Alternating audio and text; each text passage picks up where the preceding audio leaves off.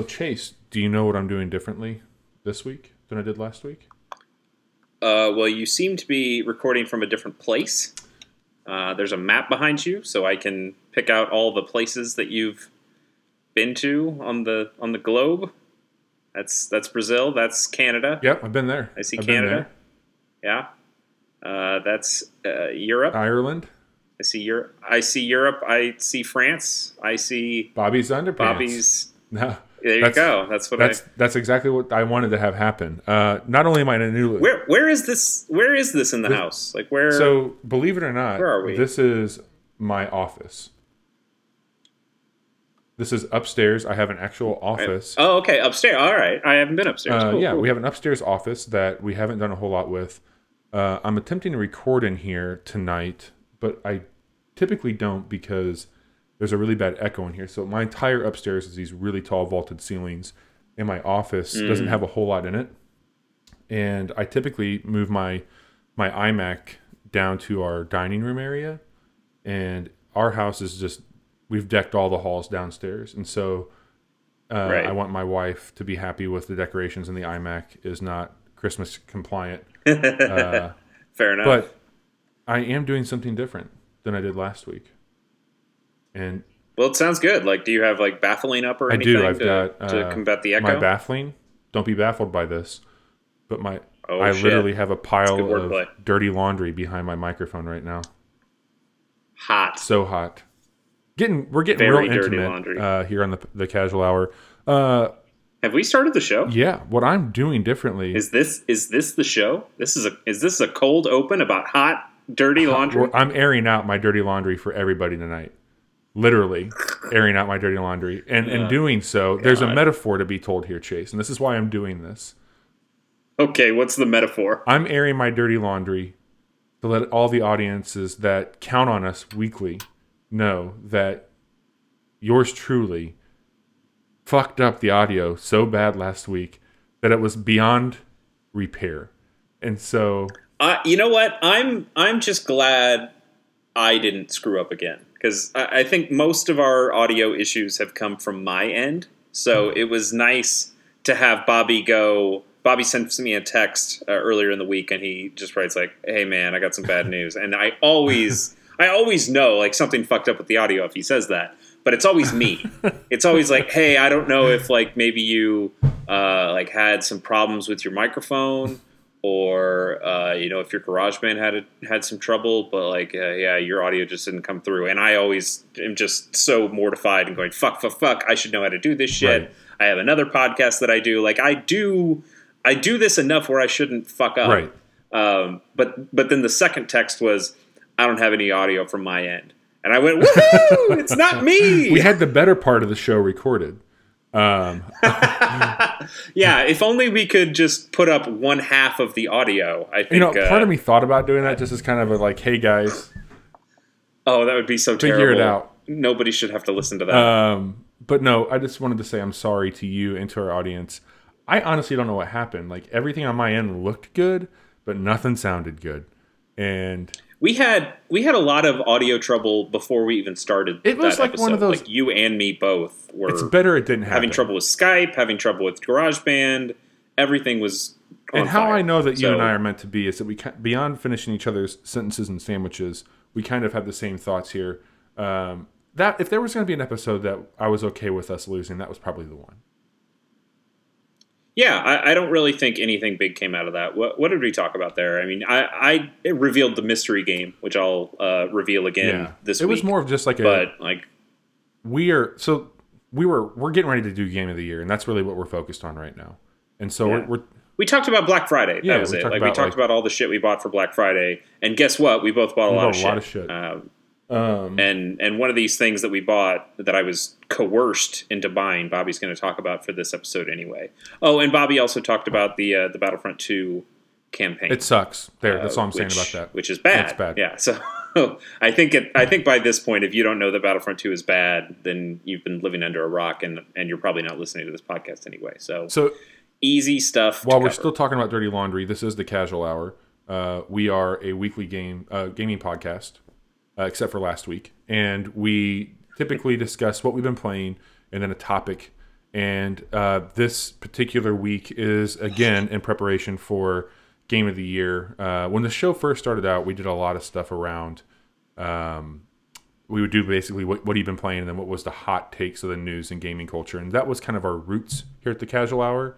We grew up and moved away from it and got into some more fun stuff. But this is going to be a throwback uh, as we prepare for our end of the year episode where we kind of do a year in review. So we're going to start off by going over some of the games we've been playing the last week, and then we're going to spend some time reflecting on 2017 in gaming.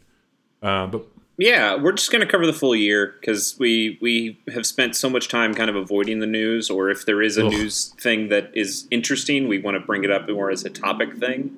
Um, and instead of just like giving hot takes, these will not be hot takes. These takes are very cold. These takes are ice fucking cold. Ice cubes. um, But uh, but yeah, let, like let's get into what you've been playing first because, uh, like you said, we have Game of the Year coming up. uh, We're going to record it in the next couple days, actually. So like this is prime Yeah. cram crunch time for the last little bits of games that you can play before we have to make uh, before some tough I just got to ask you one question So- before we get into the nitty gritty here. Have have you Yeah. finalized your list for Game of the Year? Is it done? Yes. Okay. Yes, I'm All done. right. I feel very comfortable with my list. I don't. I, I, I well, let me take that back. I I've gotten to the point where my list isn't going to change. Like I feel, I feel like it's it's going to be what it is. I'm not comfortable about it. There there are some games that I don't like yeah. that they're in the positions that they're in, but I don't really see how I would change them. So Yeah, I have a feeling that I- we're going to know. get together before we record, maybe over some dim sum, and discuss what the hell we're doing here. Uh, Sure. try and figure out what we what kind of shit show we've gotten ourselves into. But Chase, I know that we talked last week about things, but I want to know what have you been up to this past week in gaming? Yeah, uh, I've been up to a lot. Um, I've like for my cramming session, I've had two games that I really wanted to try. Yeah. and I ended up I ended up having a few more that uh, from 2017 that I got to as well. But the the two that I really wanted to get to, one is Wolfenstein 2, Okay. uh, the new Colossus. And we did talk about it on our lost episode a little bit, but Yeah. I hadn't finished it yet. Now I have finished it, and we can talk about it kind of its in its entirety. Although I think it's probably good if we still avoid major spoilers because it's it's a relatively recent Sure, release sure. I don't want to spoil that game for Uh, anybody. There's some nice nice eh, parts in that. and we are going to talk about. I mean, we'll for our game of the year show, uh, we will have a show that's kind of category based, and we'll have a lot of fun and talk about things. And I know one of those categories is going to be our kind of like moment sequence of the year thing. Yeah. and there will be a lot of Wolfenstein talk from that. Um, so we we have a place to talk about spoilers that will be coming up, but but this way I can just talk about it a little more generally. And generally, I, I kind of echo all the stuff you've heard from other people. Is this game has a pretty kick-ass story. I think the character work they do is really solid. Yeah. The visuals look nice. The voice acting is top notch. There's there's just a lot of really good stuff in here. And then they give you the gun and put you in the game, and I just hate it. Yeah. It's just terrible. I, I knocked it all the way down to easy because this is this is something I wanted to blow through. I didn't like, like it's a game about killing Nazis. I don't want the Nazis to kill me. Like that, that's not the that's not the power trip Right. you're looking for out of that. Like I need to be there with a shotgun, fucking up some Nazis. Right. And so you know what? I'll just knock it down to easy because why do I care? Uh, even on easy, just mechanically, I think that game's a mess. It's it's swimmy. The the iron sights sway way too much, and they're way too big. Like it's hard to see anything down iron Yeah. sights or or any sights really. In and it's game. strange to me because well first of all i'm just going to say this much about that like the the the gameplay of that is so terrible that if it wasn't for such a compelling story in my opinion i would have walked away from that game earlier much earlier Totally, absolutely. and Yep. when i look at when i look at bethesda like most of their ips are involving some sort of uh first person shooter and like they know how to do this shit like their games aren't the best Well, mechanically ones first person something or Yeah. other. Yeah, I mean, uh, Elder Scrolls isn't a first person totally, shooter, but it's definitely first person. But like when I looked at Dishonored and even fucking Prey from this year, like Prey felt really good compared to this. And I don't understand like how there was this big of a disconnect between like there's enough th- Oh, they're different. I mean, they're different studios. It's not like they're all sharing the same tech. sure Uh, fair, but fair. so I mean, it's not like everything's on id Tech. right. Uh, but I, I, I don't know. But, but yeah, you're you're totally right. How how Doom can feel so good, Yeah. and Wolfenstein can feel so bad is kind of crazy. Like you think somebody would share that that middleware, that that tech, and say like, "Hey, yeah, And this kind of works for us." Doom was this year, right? Or was that last year? Uh, Doom was last year. Doom for the Switch came That's out this right, year. that's right. But uh, Okay. Yeah. so go on. Sorry, I just want to put that out there. No, no, I mean, just I I profoundly did not enjoy playing No. that game. Uh, but but watching it, listening to it, getting to those points, and and I think you were right. Like there is something about playing it. It's not just watching the cutscenes on YouTube. There there's something about being in Mm-hmm. there that that makes the story work better. But even so, it's not fun to just move around and play. In in my opinion, so Yeah. A lot of it felt forced when you're they playing did it. they did some neat things. Like I like uh, I like the way they do their upgrades for their different Mm-hmm. weapons. Um, I I put a lot of points into the assault rifle thing to make it more of a long range rifle with a scope, and As did I. um, I put I made the SMG. Uh, I put the nail gun stuff on the SMG immediately. That, that that was really cool. But yeah, I just I think the shotgun. I don't know. Like they're, they're, the most fun I had mechanically speaking was um, turning the rotor on the shotguns and dual Yes. wielding those. That was just yeah, doing I. So here's something I never dual wielded the whole time I played the game, which I feel like is kind of a failing on my part. And if I had it on a higher difficulty, I'm sure I would have ended up using Yeah. it because you kind of have to. I, I just I didn't like I didn't really like using one gun, so I didn't know what using two guns would would really would really do for me to, to make that the- experience. It was the. It was like Donkey Kong from Mario Golf. Like you're gonna fucking brute force that ball down the course if you have to. Like I'm gonna start from point A to point B. But for me, it was just like if you thought it was swimmy before, just mash down on both L and R and move forward, and you're fucking Michael Phelps at that point in time. It's just it's not enjoyable.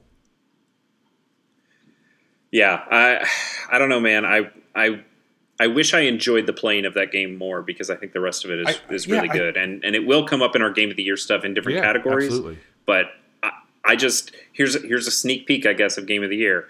It's not going to be on my top ten list. There's there was too many other good games to play and to watch that a game that only does one well is just not working. Yeah, and I know that we've talked a lot about 2018 and our anticipation for that, and I mean, I still, I agree with you, Chase. I think 2018 is going to really just trump 2017 in a lot of ways. But Oh, don't say that. Don't say Trump. oh shit, fuck, fuck. Um, but I, I will say this: I think that uh, 2017 has been a stellar year, and yeah, you're absolutely right. Like this game gets one part really, really, really right, in my opinion. But that's not enough this year. You, I mean, like maybe I think last year this could have been in my top ten. So l- let me ask you this. Um, again, on the last episode, you talked about one of the things you bought for Black Friday, and that was the uh, Wolfenstein collection of the previous Yeah. games. I, I'm guessing you haven't played that because we have way more important things, way more, uh, not important, but uh, way more you know, pressing things for Game of the Year to play. Uh, how has your opinion about playing those games changed? Um, I'm curious. I'm very curious, especially knowing that there's a very large part of this game that was lost on me because I did not have an emotional investment in this particular part of the game. And they they really drive that throughout the game um, as a constant reminder that this event happened and there was some repercussions of that event. And in doing so, uh, events from the previous games are drastically changed. And so I feel Right. I feel that like just for that particular scenario that story is worth being told and knowing that this is going to be a trilogy, I believe. I want to have all parts of it because I'm all in on the story. Like the story's great. Yeah, but you also know mechanically going backwards, it's not going to get any better. In fact, it's probably going to be worse. Yeah, and I think that it's one of those things where I might not spend as much time in it, uh, like I did in this one, where I was just kind of critical pathing my way through the game because of the time. Uh, this will be a game that I might just kind of pop in and out of a little bit um, in the upcoming weeks. I don't have a high sense of urgency. Like, uh, I'll just say this before I get into my segment. I I spent the last week going back to Egypt because I really wanted to find out more. I haven't beat that game yet. Um, I'm. It's a long game. It's a very long game, and I'm not trying to rush it. It's one of the reasons. It's one of the reasons I didn't even start it. Like I, I, I hear people say Assassin's Creed uh, Origins is good. I believe them. I would like to try it for myself, and I just know that I do not have the time to put into that game that it deserves before Game of the Year starts. It's totally fair. I'm I'm in a situation with this game where I don't want to rush it just for the sake of 2017. Um, I've I've stuck to the story because I find the story to be pretty interesting thus far, and I've done a little bit of the side stuff with it. But like I wanted to go back to that before popping in a game from however many years ago. And uh, there's another game that you played that has been on my radar for some time, and I'm now thinking like, do I have do I have it in me to even start this before Thursday? And I don't think I do. Is that Pyre? It is Pyre. Yeah. Uh, yeah, Pyre was something that I thought, okay, I, I love all the Supergiant games. I, I, love Bastion. I I was very late in coming to Transistor for because I, I, I guess the reason is I thought I was going to come to Vita at sure. some point, so I, I just held out hope, and it never did. So I ended up getting it on on uh, PlayStation Four a lot later, and really enjoyed it. I, I thought it was really fun. Um, so I, for some reason, I've been sleeping on Pyre and and just never got around to it. I had it downloaded as soon as it came out and just didn't play it. Um, I'm, I'm sure there were other big releases that came out around that time that just took up my my energy and I just kind of forgot. But um, so I was I was looking forward to it. I thought this was going to be good, and I, honestly, it's it's kind of the Wolfenstein thing for me. Like I I think that the story that they're telling is really interesting. I, I think the characters that they're building are are well written and smart and intriguing. And I just don't really like playing the sports game that they've made up here. Does it feel like a sports the, game? The, yeah, totally. Well, I mean, it feels like a sport. Okay. I, I don't know if it necessarily it doesn't necessarily is feel it, like a sports video is it game. Pretty close to like what a basketball game would feel like. No, because what happens is so it's three on three, okay. uh, and you're on this field, and what you need to do it's kind of like uh, there's like an American Gladiator uh, okay. event. Sure like where where like each team would try to like put balls into the other team's thing. I know that sounds like basketball, no. but it was more like the the baskets on the ground and I need to power my way through. It might have been called Powerball. I don't remember. But uh, but then you'd like you'd have the gladiators there uh, protecting the uh, protecting the basket and shoving people out of the way or or kind of eliminating them so that's kind of what pyre is like it's three on three and and you have to defend your own pyre your your fireplace sure. at, on your side and you need to go and take the the orb and and uh, dunk it more or less into the opponent's uh, into the opponent's pyre and the pyre has health points more or less so you depending on the size of your of the person putting the the orb into the pyre because you have three different sizes of of um, character that you can put on your team. Uh, like those each have different points. So like I have there's this uh, girl called uh, Jo. They call her Jody. Um, and she's awesome. Like she's this big lady. She's got big horns on her. She's super stern. She's awesome. She's one of my favorite characters of the year. That's really saying something. Uh, and she's really slow, but but she's slow, but she's super powerful. Uh, every person on the team has this kind of aura around them, yeah. and the aura gets used for defense. So, like, if another person gets, uh, if somebody has the ball, they kind of lose their aura. And so, when they're trying to run with the ball, if you can catch them in your aura, that will like snuff them out for part of the match. They'll get put into like a penalty box situation, and the ball will will go free. Uh, so she's got this big aura. She can move around, but she's really slow. But if you can get her to to smash it in and dunk it in for the opponent, then you get a ton of points out of that. But the smaller characters, like there's a small dog character, and, and he's super fast, but he also just he, you don't get many points with him right. when you score. And if you score with somebody, uh, specifically if you dunk with somebody, they're out for the whole next round of of play. So now you're playing down, and it's two on three, and that's their way of kind of balancing things. Okay. Now, um, you can also throw it in, uh, throw it into their pyre, and when you throw the ball in, you get to keep all your your people for the next round, but you also don't score as many points that way. And and they do some interesting things with like RPG mechanics. People will level up, they'll learn new skills. They have trees, so I can start to uh, start to like min max them in different ways. Now I can get well when when Jodariel uh, you know uses her like she can use a smash thing that will will do a little area of effect damage on people and okay so now I can have her as kind of this bruiser thing that that really keeps people away. But the the kind of crux of this is that only one person on your team can move at a time. So nobody's it, it's not like basketball where everybody's going which way Right. and you're making plays. It's I'm moving this person and then I'm switching to this person and now everyone just stands still except this person. Well, is the AI moving when you're doing this, or are they just like there? They're like they're stuck. they they have the same rules. So only one person of the opponent team can can move If they're any one time. holding, is it? It's a ball, right? Yeah, you can you can still move without the ball. Okay. But on, still only one person on each team can move at any one time. Okay. And that it just feels slow to me. And and I get that you can employ some strategy in there knowing that okay, they can only use one person so I I can move around a little quickly or I can uh, put people in situations that I can make a better score, but I just I find it to be slow and plotting and not that fun to play the You're not making it sound game very- part of it. Very good to me. I, I don't I don't love that part. May, uh, other people might. Sure. I- I've Sure. heard other people say they really enjoy the that part of the game, but I I'm not a big fan.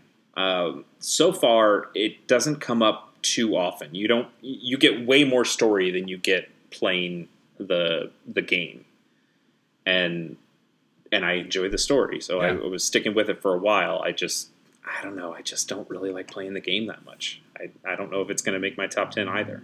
No, I mean like that's very fair. Um, again, what you stated. I mean, what else can be said about this company? Like they made some. They made, in my opinion, some of the most approachable indie titles in the last decade. And I will still say that my favorite Supergiant game is one that you can't even play, and it is the uh, it is the Bastion prototype that they brought to a PAX East forever ago, and it was played with uh, they they scanned in images from like a D and D monster manual. Yeah, and those were the placeholder creatures that that chased you. And it was kind of like in the gray box area. Like it, it was nothing had textures to it. The world uh, they still kind of had the the world uh, zooming in and out thing. Like Right. the way the world kind of builds around you as you walk in bastion. They had that but it was just these kind of square ti- square gray tiles that continued on and i thought it was super fun i had a great time with it i went back and i played it a few different times uh, but what was really neat is they had that right next to the Bastion that had just come out. So it was like, hey, do you want to play? If you want to play Bastion, here it is, and also you can see where it came from. Here's That's the prototype neat. for it, and it was awesome. It Did was the coolest Was thing I've seen a game company do. Prototype. Yeah, they just said like, here's prototype Oh, Bastion, neat. and and it was it was really really fun. That's way cool. and it was more arena based than than what Bastion Oh, yeah. ended up being. Like Bastion ends up being kind of an RPG that goes places, and this was here's kind of an arena. You need to find these different things. It, it felt um, maybe I'm misremembering, but it felt almost a little like ToeJam and Earl, where you have to go around these different Yeah, worlds yeah, to yeah. and and find these different things before you can progress. Uh, so that was kind of cool Neat. Anyway, I, I like the I like the story. I like the art. I like the music of Pyre. I like a lot of the mechanical things they put in there. But it just comes down to playing that that sports game, and I I don't really like it. Well, speaking of sports games, I play. I, Yes, I let's talk about a really good. let's talk about a really good one here. Um, so again, we talked about this last week, but I'm going to update the people that can hear it this time. Hopefully, um, I got to credits on Golf Story. It's so good, right? it's right? so good. And and here's the thing: I, I feel like we've talked about this game for more more episodes than we probably should, but it's it, in my opinion, is one of the biggest surprise hits of the year.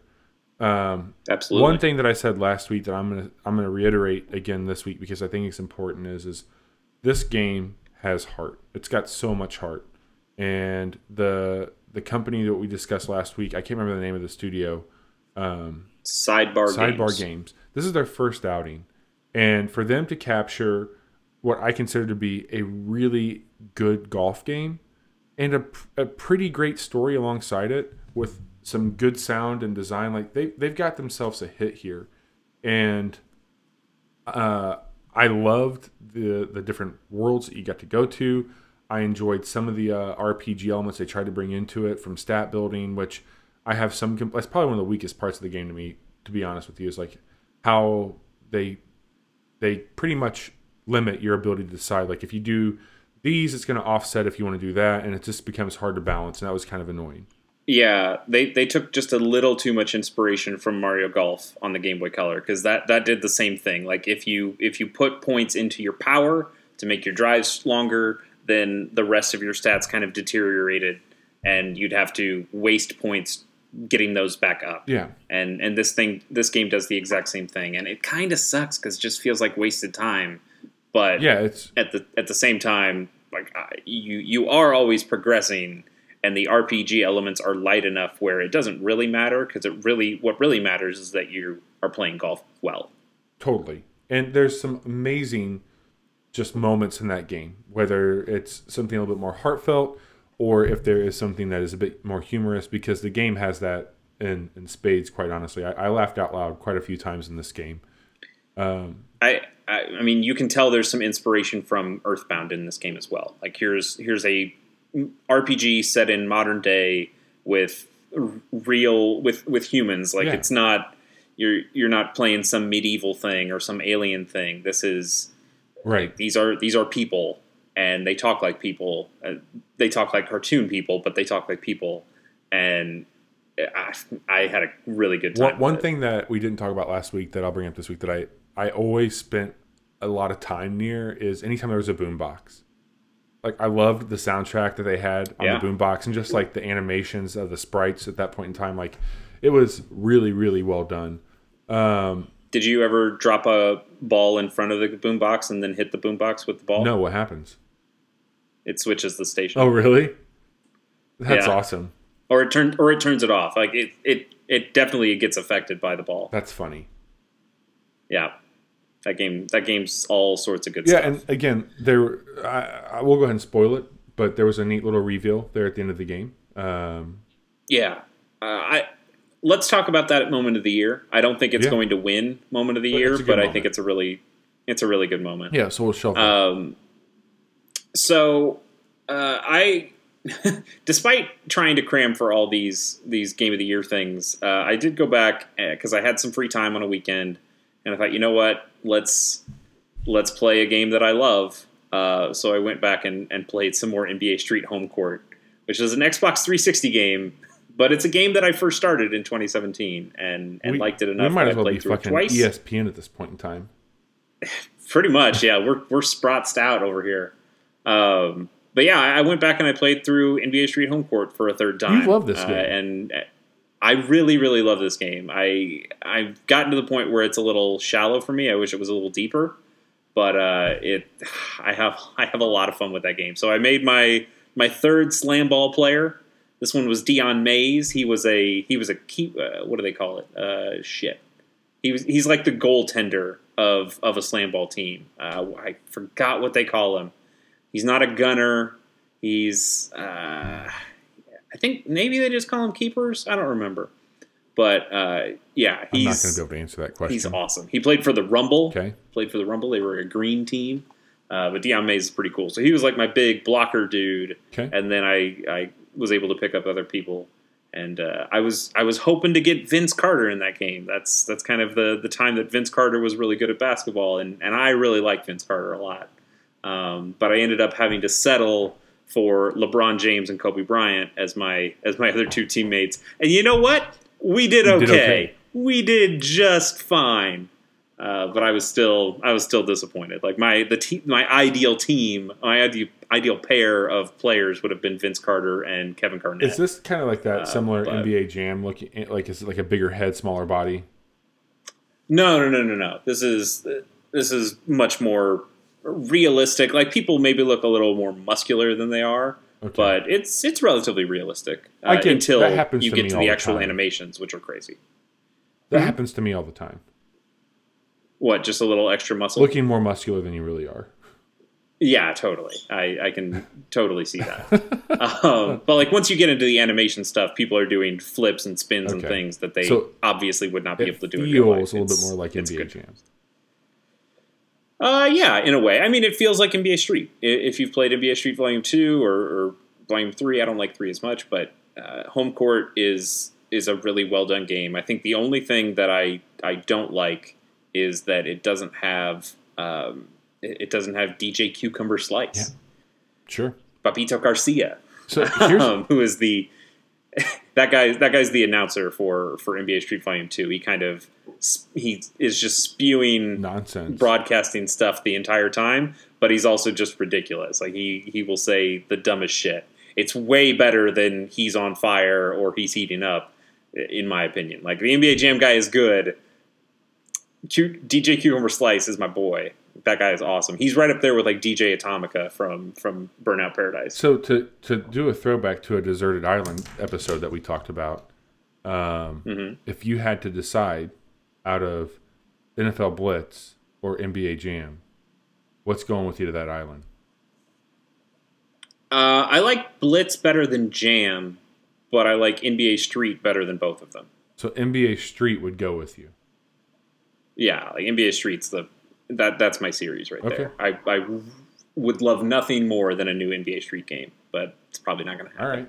And if it's EA, probably I'll have a bunch of loot boxes in it. Oh, can you imagine?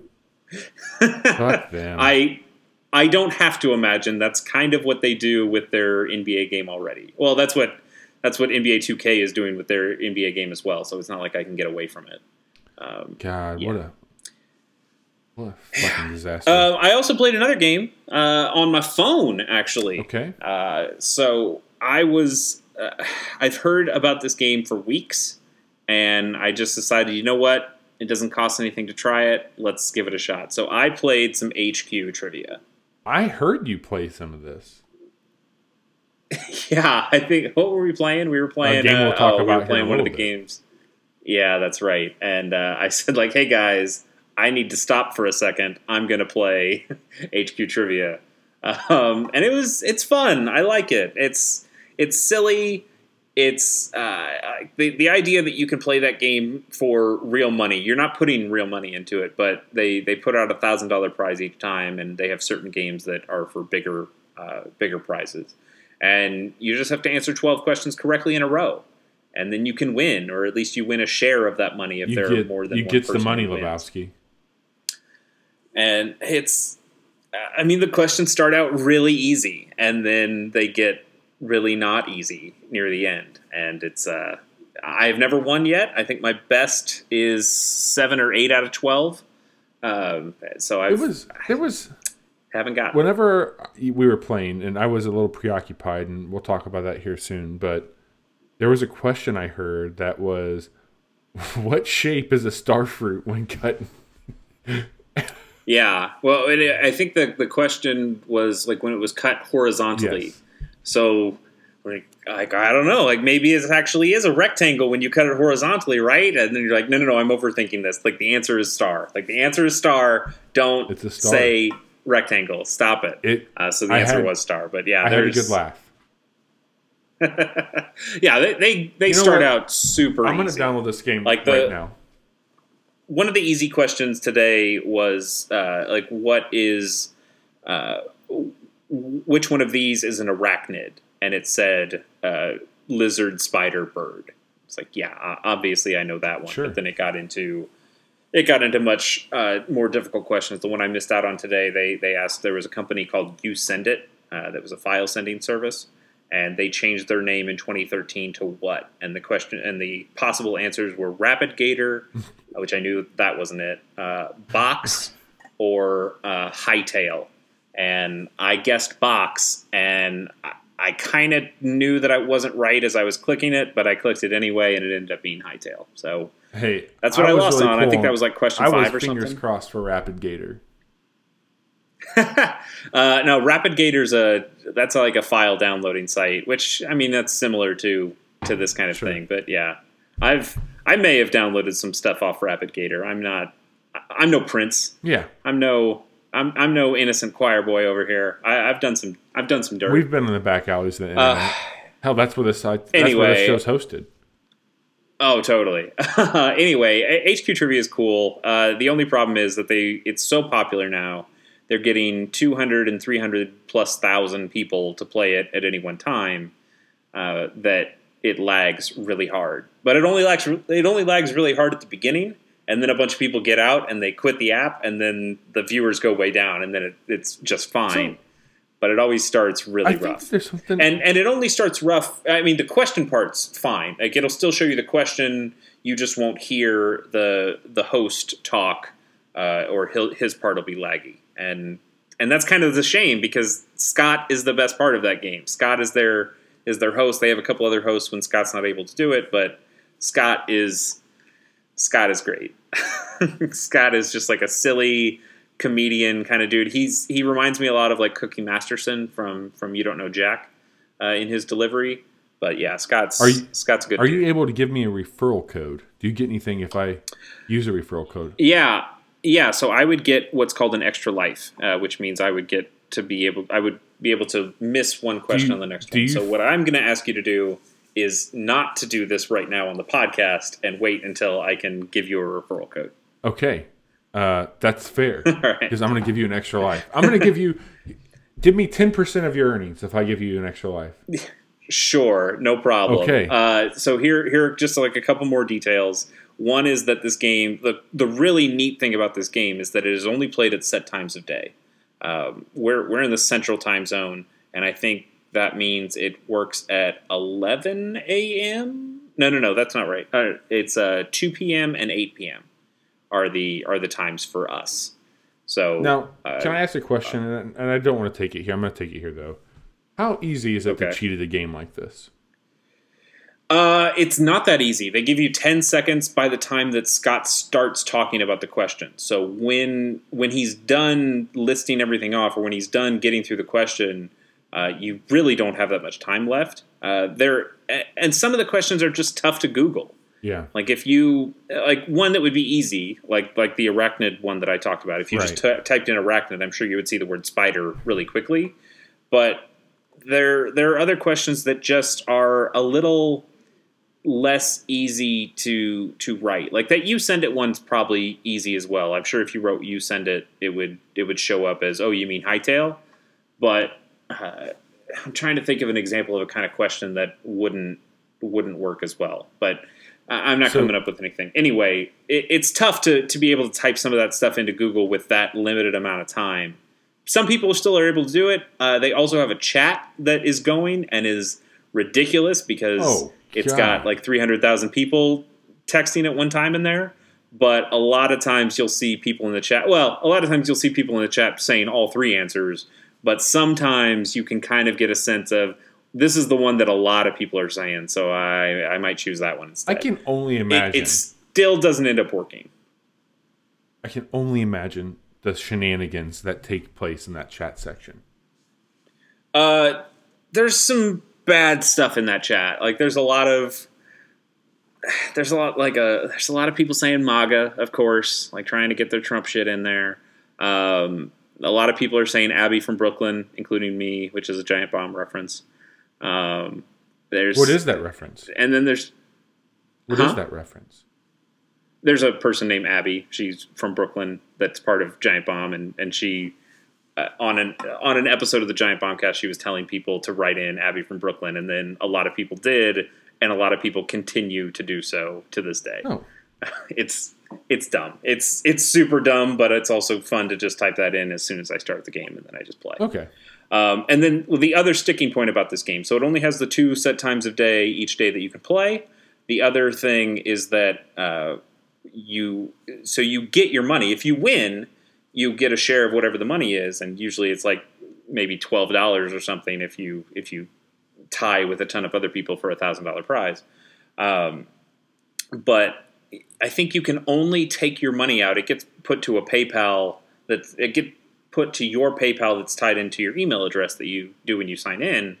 Um, but you can only cash out the money when you hit a certain amount. Uh, I, well, I think that's more of a PayPal thing. Like if like PayPal is only going to like pay you real cash or put it into your uh, bank account if it's a certain uh, threshold. Okay. But I mean, it's PayPal money, so like you could spend spend your PayPal. Like you could spend your twelve dollars and eighty six cents or whatever Is through PayPal, I suppose. so how do they make money on this game? What's what, what's going on here? I don't know. I honestly don't know. Like there aren't there aren't ads that are shown. There are some things that look like they might be product placement, but it's it's kind of hard to tell. Uh, there are some questions like maybe maybe you send it paid paid them a little bit of money to, or I mean hightail, Yeah. paid them a little bit of money to have a question be about them. It's it's tough to say. I, I don't know. Um, what I do know is that it was started by one of the people who started Vine. Sure. So there is some there's some money backing it up, Yeah. And it could just be they're letting people they're letting it gain an audience, and so far it's been gaining a pretty good audience um, before they find ways of monetizing it. I mean that's what that's what a lot of these tech startups do Right. is like let's make the technology and then find ways to make money. From, Oh, from I've seen Silicon Valley. yeah, I bet you have. Uh, Uh, all right, Bobby, why don't you tell me about this game you forced me to buy? I really didn't want to buy it. I've had so much fun, Chase. It's it's fun. I still don't think I like it, but it's fun. That's fair. That could be a summary of how you view me. I don't know if I like him, but he's fun. Ah, I like you, Bobby. I I like like you you, and I think you're fun. Uh, tell tell me about Ghost Recon Wildlands. And you know what I love the most? What's that? You misspelled recon. I did. in in writing this game. Oh, I did. Woo! R e a c o n. Recon. That is- That's not how. That's not how you spell recon. Um, anyway, go ahead, Bobby. so- tell me. Tell me what this, this is. game uh, is the latest iteration in the Ghost Recon series. It feels nothing like a Ghost Recon game. Uh, I would even go as far as What's your experience with Ghost Recon games? Um, I got really into them on the Xbox 360 because they were the the technical marvel of that generation when they came out. They they were bringing us So we're talking. We're talking about GRAW, GRAW, uh, Advanced Warfighter. Ghost Recon Advanced Warfighter. Yeah, I got that game um, when that came out. So you should be. Let me let me make you hip to something here, Chase, because a few episodes back you were giving me the the business, as they say, on my my business decision of getting an Xbox One X. Uh, I also I also have the PS4 Pro. These are half step consoles. I have always been a sucker for technical showcasing. You have always been a I've sucker. always been a that. sucker. So, like, even when monster cables were the big thing, I was really into getting the higher end monster cables for my Xbox to do higher quality HD. Like, I was that guy. I might as well be shopping on fucking QVC. Um, so, with that being said, uh, I played those games because they were very pretty games at the time. They had really smooth graphics and edges. There were some neat things they were doing with the gameplay. Have you looked at GRAW lately, like the original? Uh, no, because in my head, God, it looks it looks like shit. Which I mean is to be expected. It's, Hang on a second. I don't think it was a launch 360 game, but it was it wasn't that far. Maybe it was a launch 360 I think game. it- I don't I remember. think it was. Hold, please. no, it wasn't launched. Like Call of Duty was launched. I don't think they launched at the same time, but it was it was an early Xbox 360 game, and it just, oh boy, that game that game does not age well. No, this man, this is rough to look at. Like I thought for sure the game was a Mm-hmm. lot better than this. Um, so anyway, that was like my first hot. Wildlands looks great though. Like it is it is very pretty. And I will say this much: that game has been enhanced for the Xbox One X, and it takes full advantage of that. And it's a very, very good looking game. Uh, I will say this much: there are some mechanical issues there still. Um, it's, Yeah. it's a little buggy, but beyond that, this is a co-op game. Uh, you are Oh, also, like mentioning mentioning the Xbox One X features, like I was playing this with you and your cousin Jason, who also stupidly bought an Xbox One X, and there there were certainly times where I heard one or both of you saying, "Oh, what happened to Chase? Like, where's what? Where's Chase?" And I am over here looking at a loading screen because I have not gotten back into the game yet. So you're you're definitely getting a performance boost on Xbox One X. You're you're getting into the game faster. You're playing. Um, I am finding the load times on that game to be atrocious, but I think that's also because I'm playing on a base Xbox One X, and you guys are getting way more. Because you don't even So have an S, right? You just have an Xbox One. I have just the, my original, my Sunset Overdrive edition. Okay. Despite not playing Sunset Overdrive yet, I would like to sometime. I should really get into playing that. Yeah. but I haven't yet. So I don't, I don't even know where, where this game takes place. Mexico, Bolivia. Bolivia. So you're in Bolivia. Um, if you've played an, a Ubisoft game in the last three years, you're automatically, you know, You're pretty close. Like it doesn't have towers. It doesn't have towers. It doesn't have hay bales, but it it does have most of the other stuff that you Yeah. have come to expect with Ubisoft. Yeah, for sure. I will say, like, I made this comment too. Like, we've not talked about the division on this on this show at length, but that was a game that I enjoyed for the time that I played it. Um, this game, to me, is really what the division should have been, and uh, it's got some really nice customization options. You can do some cool things with weapons. Um, I think that the drone it, the drone works well if you are cooperating with your group or playing by yourself. uh, the drone, So you're the weird thing to me. You're playing Wildlands at the same time you're playing Assassin's Creed Origins, and literally, this is Ubisoft at its finest, or at its most Ubisoft rather. yeah, Like the drone in Wildlands is the exact same thing as the eagle in Origins. that's not entirely true because the Eagle in Origin. that is hang on, hang that on. is like hundred percent out of the gates. Out of the gates, your Eagle can you can stay in that view for as long as you want to. Okay, But- it's a it's a matter, but it, they functionally Functionally speaking, they do they the are. same thing. So I will say this much: this game is dumb fun, and it's one of those situations where you're gonna get if you want to get into this game and play it stealth and play it the way that the like they intended you to, which whatever that means. Mm-hmm. Like you can do that. You can have a pretty authentic experience. If you want to get into a game and literally rain mortar strikes on your own friends and let them bleed out like my cousin does to us Oh yeah, over and over and over and over again. So one one of the things is I think if you want to play this game in a serious capacity, you probably should play it alone I Because- concur. because when you play it alone, you get a squad of three uh, AI teammates, and the AI teammates are really smart at doing what you tell them to do. They're pretty good about staying in cover. Yep. They will. You can use a kind of like a Splinter Cell conviction style, uh, what they call sync shot in this, where you can mark mark enemies and have them shoot them. Uh, what's great about it is that I can it, there maybe there are two enemies. It, it reminds me a lot of that Call of Duty the the sniper mission Yeah, uh, from Call of Duty yeah, 4 which Modern Warfare, an amazing where mission. Captain yeah like Captain Price calls it out as like hey you take one I'm going to take the other one and in that game you don't have to mark anybody because it's all scripted but you shoot one and the other one just immediately goes down because Captain Price took it out. In this game you mark the enemies you do sync shot and they say okay on on your signal we're going to go and so I snipe one guy and the other the other guy just goes down and it it feels it's cool knowing that I made that happen. It's it's not just a scripting thing Right, here. I, right. I'm the one who set up the I made the plan.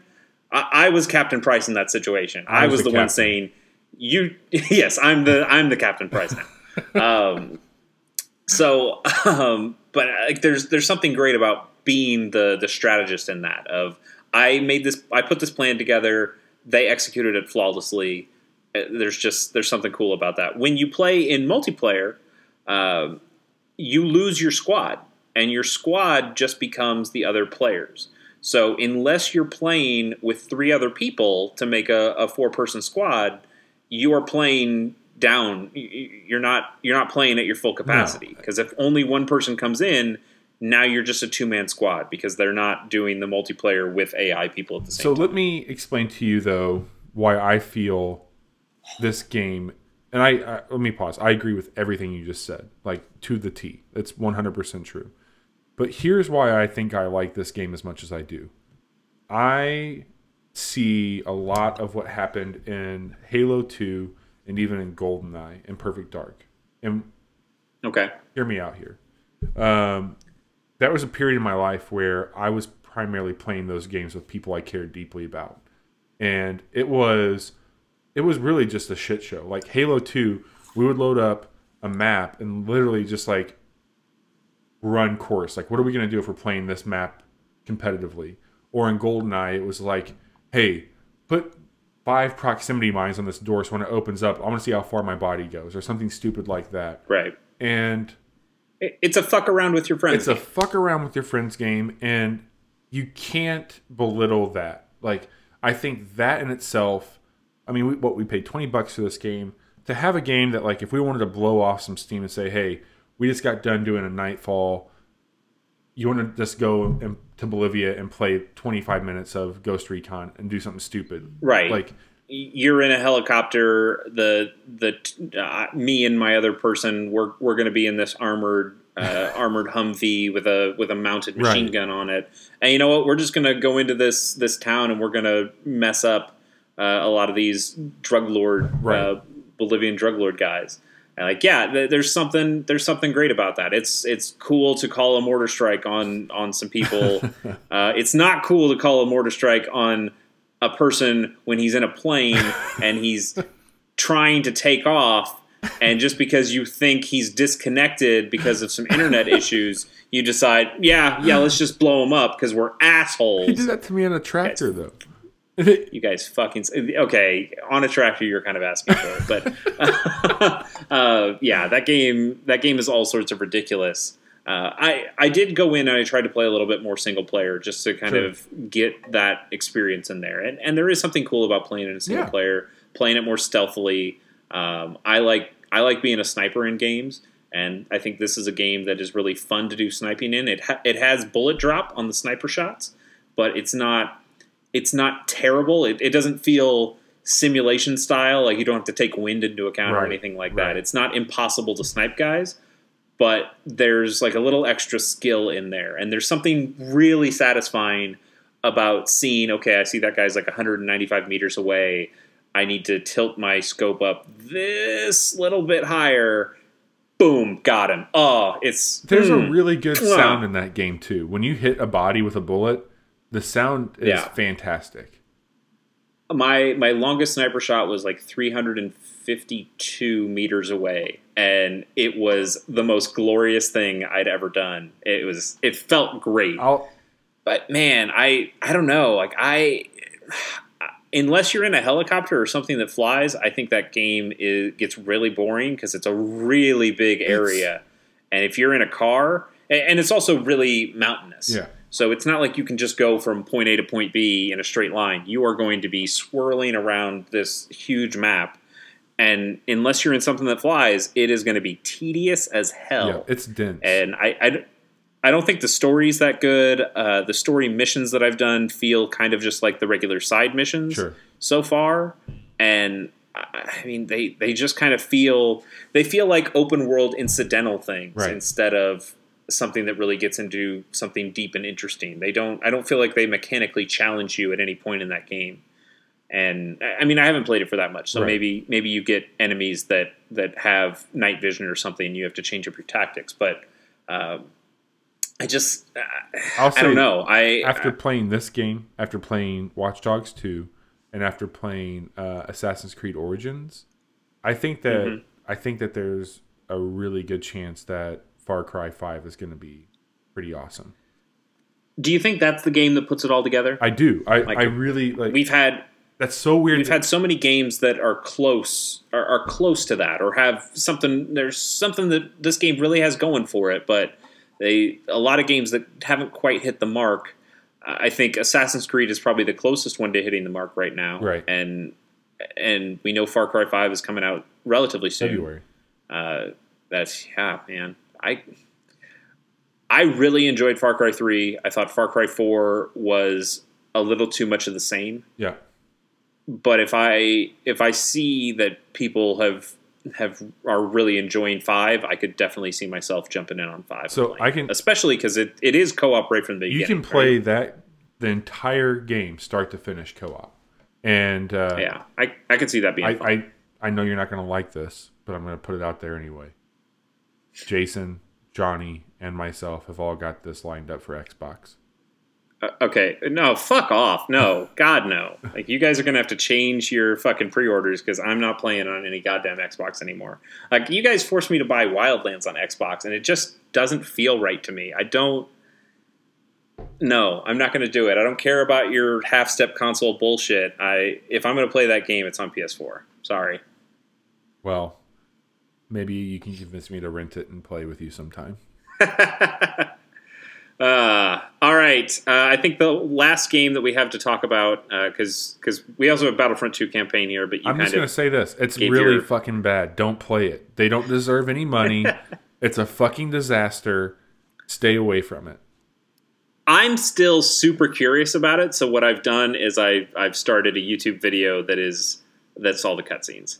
Uh, Oh. it's actually okay. some somebody made a quote unquote game movie, which is like it's it's the cutscenes plus the bits of story that you get from the gameplay, uh, and I think that's enough for me because I don't I don't know. So I'm very early into that. I've only seen that she got captured and that that was actually I will, what I will tell you this much. happening the whole time. Uh, I think that they might spoil some things for the story of the movies that are currently taking place. But one thing is, is you're going to get a uh, Luke when you're when you're playing as Luke Skywalker. He comes across an artifact that I know for certain you will see in the movie. Okay. So Is it a holocron? it's not, unfortunately, which I was really hoping that they would bring those into the live action, but they haven't. Uh, so yeah, Yeah. again, Uh, do what Chase is doing. Watch it. Yeah, watch it for free. Don't pay for it at all. Like that. Mm, yeah. Um, so one last thing here. It's a game that I actually didn't play at all this week, but uh, I played it last week, and so it was what I was talking about last week. We're it's gonna it's gonna be really quick. It's the mystery game. The mystery game was Doki Doki Literature Club. Um, Yeah, uh, I, I think we'll we'll quickly say I, I like the writing in that game a lot. I think they they do some good things. They uh, uh, kind of subvert a lot of the tropes of the anime dating sim visual novel kind of thing in there. Yeah. Uh, I think the characters feel pretty genuine in a lot of the things they do. Uh, I was I was actively getting into this game, and I knew like it, it. Once you start the game, it says this is not a game for people who are easily disturbed, and I did not take that to heart as probably much as I should. Uh, some fucked up shit happens in that game later, um, and and we we went into it deeply on the lost episode, and I think we can just kind of brush it brush it. I don't know if my now, but- emotions can handle uh, it.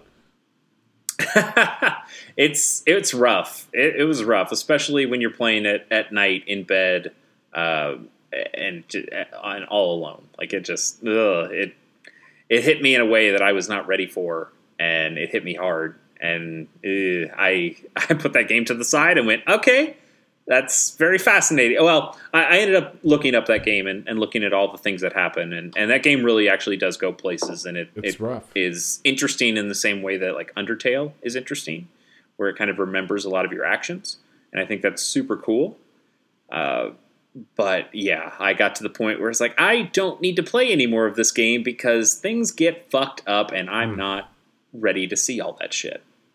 But uh, that was the mystery game. If anybody uh, was dying to know, and uh, yeah, Yeah, it's Doki Doki Literature Club. I I'll just say this much. Chase messaged uh, Johnny and I late at night was talking to us about like, hey, don't play this game. And I'm like, fuck? Yeah, you stupid motherfucker. Like I I I wrote you as soon as this shit happened to me and I'm like, "Oh, fuck, that's oh, that's terrible." And I wrote him like, "Don't fucking play Doki Doki Literature Club."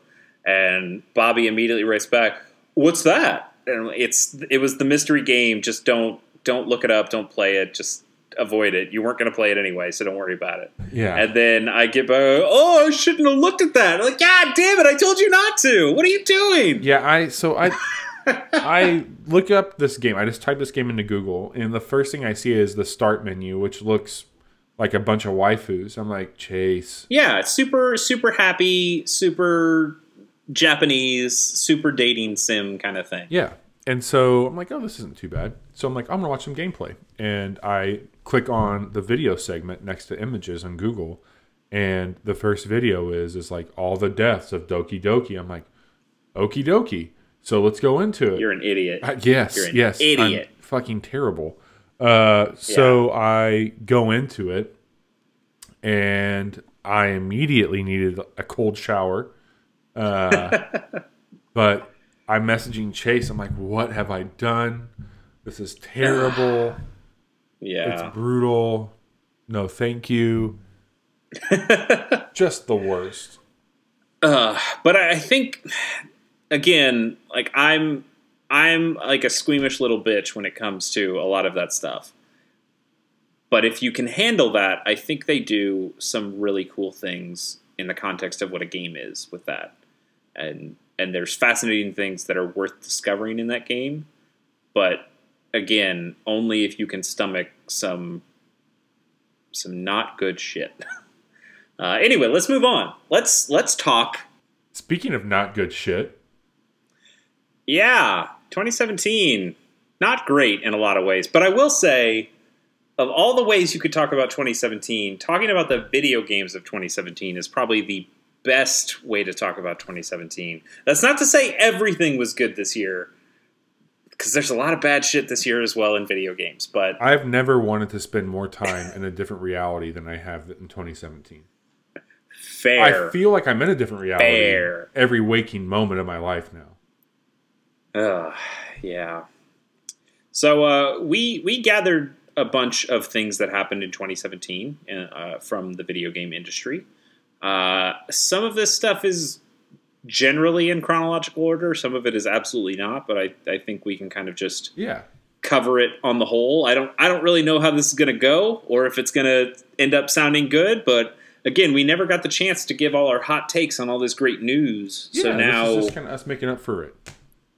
yeah, we're just gonna catch up. So uh, the first thing we have on our list, like I, I, this is not the first thing that happened in, in 2017, but just It's- it's, the it first thing I found is that uh, production of the Wii U ended, and I wonder why that happened. Can you can you think of a reason Nintendo would have ended production on the Wii U? The Super Nintendo Classic. yeah, you know what? That's a good point. That's a good point. That probably was going to eat into it. Um, Uh, well, obviously, obviously, the Switch came out, and when the Switch comes out and does so well, and the Wii U struggled right from the get go, and and continued on struggling despite some really good games coming out for the Wii U. I, I still hope that some of those games find their way to to Switch in some way. I'd love to play Super Mario 3D World. Um, I'd like for other people to be able to play Tokyo Mirage Sessions.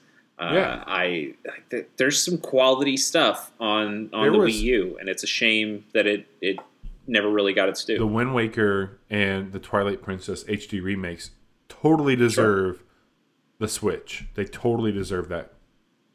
That was what they should have done. Like I'm not I'm not saying that the, the Wii U was a bad move by any means, but Nintendo knew, like at that point in time, like just hold back, like fucking put them on there. Well, we we have gotten some Wii U games uh, over on over on Switch, like Mario Kart. Poke- We've gotten Pokemon Pokken Tournament, Tournament, DX uh, is now over here, uh, and there's still, of course, rumors flying around that Smash Brothers Sure. is is going to show up, and I think that one makes a lot of sense. But uh, but yeah, It's- like the Wii U, pour, pour one out for the Wii U because I think it was a It's solid interesting console. too with that, like to point out. So they ended sometime in 2017. I don't know the exact date or year or exact date or month, but um, I think that it's really, really close to eclipsing or going past now. The the Switch is going to surpass the the Wii U very, very soon if it hasn't done so already in its first year. yeah, it seemed it seems like that's a possibility, or at least get getting kind of near it. But yeah, pour one out for for a console that I think was underrated, at least from a games perspective. Hardware wise, I think that thing was kind of a mess, but uh, but man, there are a lot of really good games on that. It's- Especially, you know how much I love Tokyo Mirage Sessions, and that just It's hard not so to look at the. Wii U as a predecessor at this point in time. totally, yeah. Like I think It's the the only thing is that that worries me, especially when it comes to getting Wii U games onto Switch, is that you know, the Wii is still technically a dual. I mean, it's not technically; it's a dual screen console. Right. It's not like a DS in the dual screen that they're attached, but uh, like that's a system that some of the things that happen on Wii U just can't happen on Switch Nope. because the Switch doesn't have that second screen available. Like Mario Maker. Uh, yeah, Mario Maker I think would be very difficult to to play on a Switch, and they're going to have to find ways of making that work. There's, I mean, it can work. I, I know you could be able to do it with with a Pro controller on the television or using the touchscreen if you Yeah. had it undocked in portable mode, but. Um, it, I think you're going to end up having to compromise a lot for some of those games, but that's such a shame because a lot of those games are really good. Yeah. Anyway, let's move on. We're like we So, definitely don't need to, Janu- to January keep that 10th, much. the new Shield Android TV console came out. Who cares? Yeah. Uh, Well, people care right now. People care right now in a specific part of the world. China. Did you hear that? Did yes, you. So you did hear this news story that came out really, relatively recently. Uh, China is getting, or Nintendo is putting out some GameCube and Wii games. I think In HD. on the Nvidia sh- in, in HD on the Nvidia Shield, but only in China. yeah. uh, because I, I, China has some some problems with consoles. Uh, there's some uh, product bans or, or things in that in that nation. S some things are difficult or changed just from the circumstances. So this is kind of one of Nintendo's ways of sneaking into that country in some way.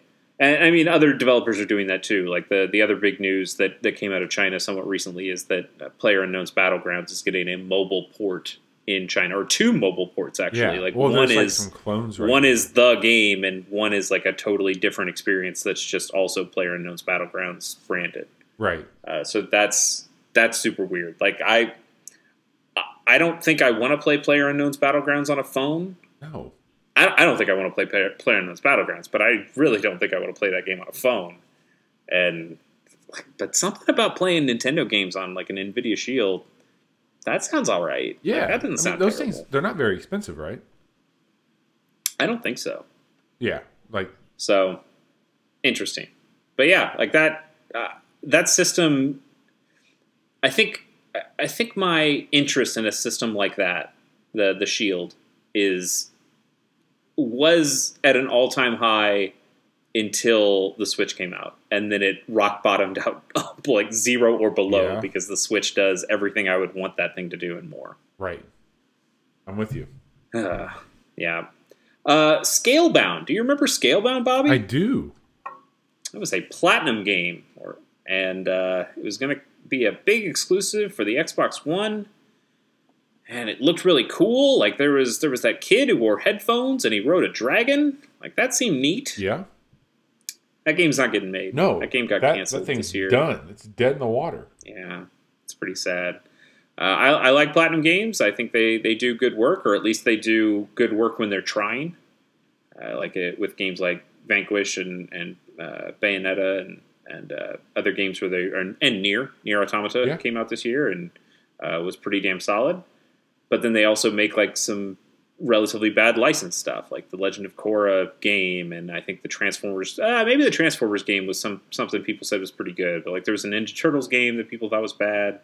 Um, but this seemed like a Team Platinum working on Scalebound, and uh, I'm pretty sad to see it go. It, it sounds like there that game had just a lot of problems with it uh, in development, and and Microsoft finally decided to cut off the funding or the co-marketing funding That, for it. that was a game that like a lot of people were were really into. Like they wanted to have that, and nothing. and I think that was also like one of Microsoft's that was a feather in their cap when it came to the Japanese market. Like they Microsoft just struggled so much getting Xbox into Japan, and to have uh, an exclusive game by a well-respected Japanese publisher like Platinum would have would have been a big push for them, and just it just didn't get done, and kind of kind of disappointing. But Big time. Big time hey, Bobby, disappointment. did you know that people didn't really like Battlefront Two? You know, I heard that. specifically Star Wars I, Battlefront I 2? heard that people might have some issues with this. Yeah. Uh, I will say this much: like we've talked about that game enough, but there's a conversation that has made it to a different level to where now you have state representatives weighing in on their thoughts. And the the big question is is this gambling? And I think that's a valid discussion. I think that it's one that needs to be had. Um, if loot boxes are not going away, I think that they need to be regulated. And I think that there needs to be more transparency. And it sounds like we might be making a step in that direction. Uh, but having said that, I do feel that uh, Star Wars Battlefront 2 is a giant letdown, and shame on EA for another fucking miss. Yeah. Uh, to to your point about the state representatives, the the weird thing to me, I was looking at Reddit because I'm a terrible person. Uh, I was looking at Reddit today, and and there was a that that same representative from Hawaii is doing like a YouTube check-in show every every once in a while to let people know like how things are going with his with, with his uh, it's not really a bill but like his investigation into the uh, the predatory practices of, of, games specifically Battlefront 2 like that's the one he keeps he keeps bringing up for for good reason because that's the the news of the day. But he put out like a 3 minute YouTube video that was just kind of saying like this is what I'm going to do. I'm going to keep keep giving these updates. I'm going to let you guys know where your voices can be heard the best or where you guys can apply the most pressure.